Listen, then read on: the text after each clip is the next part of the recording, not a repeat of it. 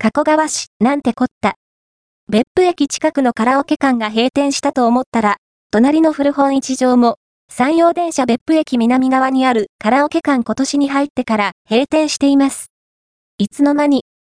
そんな予告あった？お店のあった閉店のお知らせには、急な閉店だったようです。1月下旬、店内では、すでに解体工事が進んでいました。閉店して間もないですが、残っている中央部分の階段に懐かしさを感じます。そう思っていると、嘘だろ。隣の古本市場にも、閉店のお知らせが掲示されているではありませんか。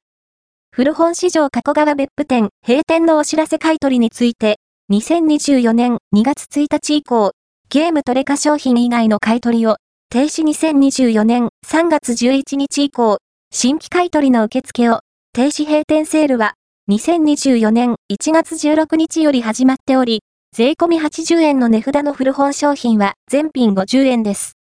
それにしても、2024年早々、別府駅近くに並ぶカラオケ館と古本市場が揃って閉店するとは、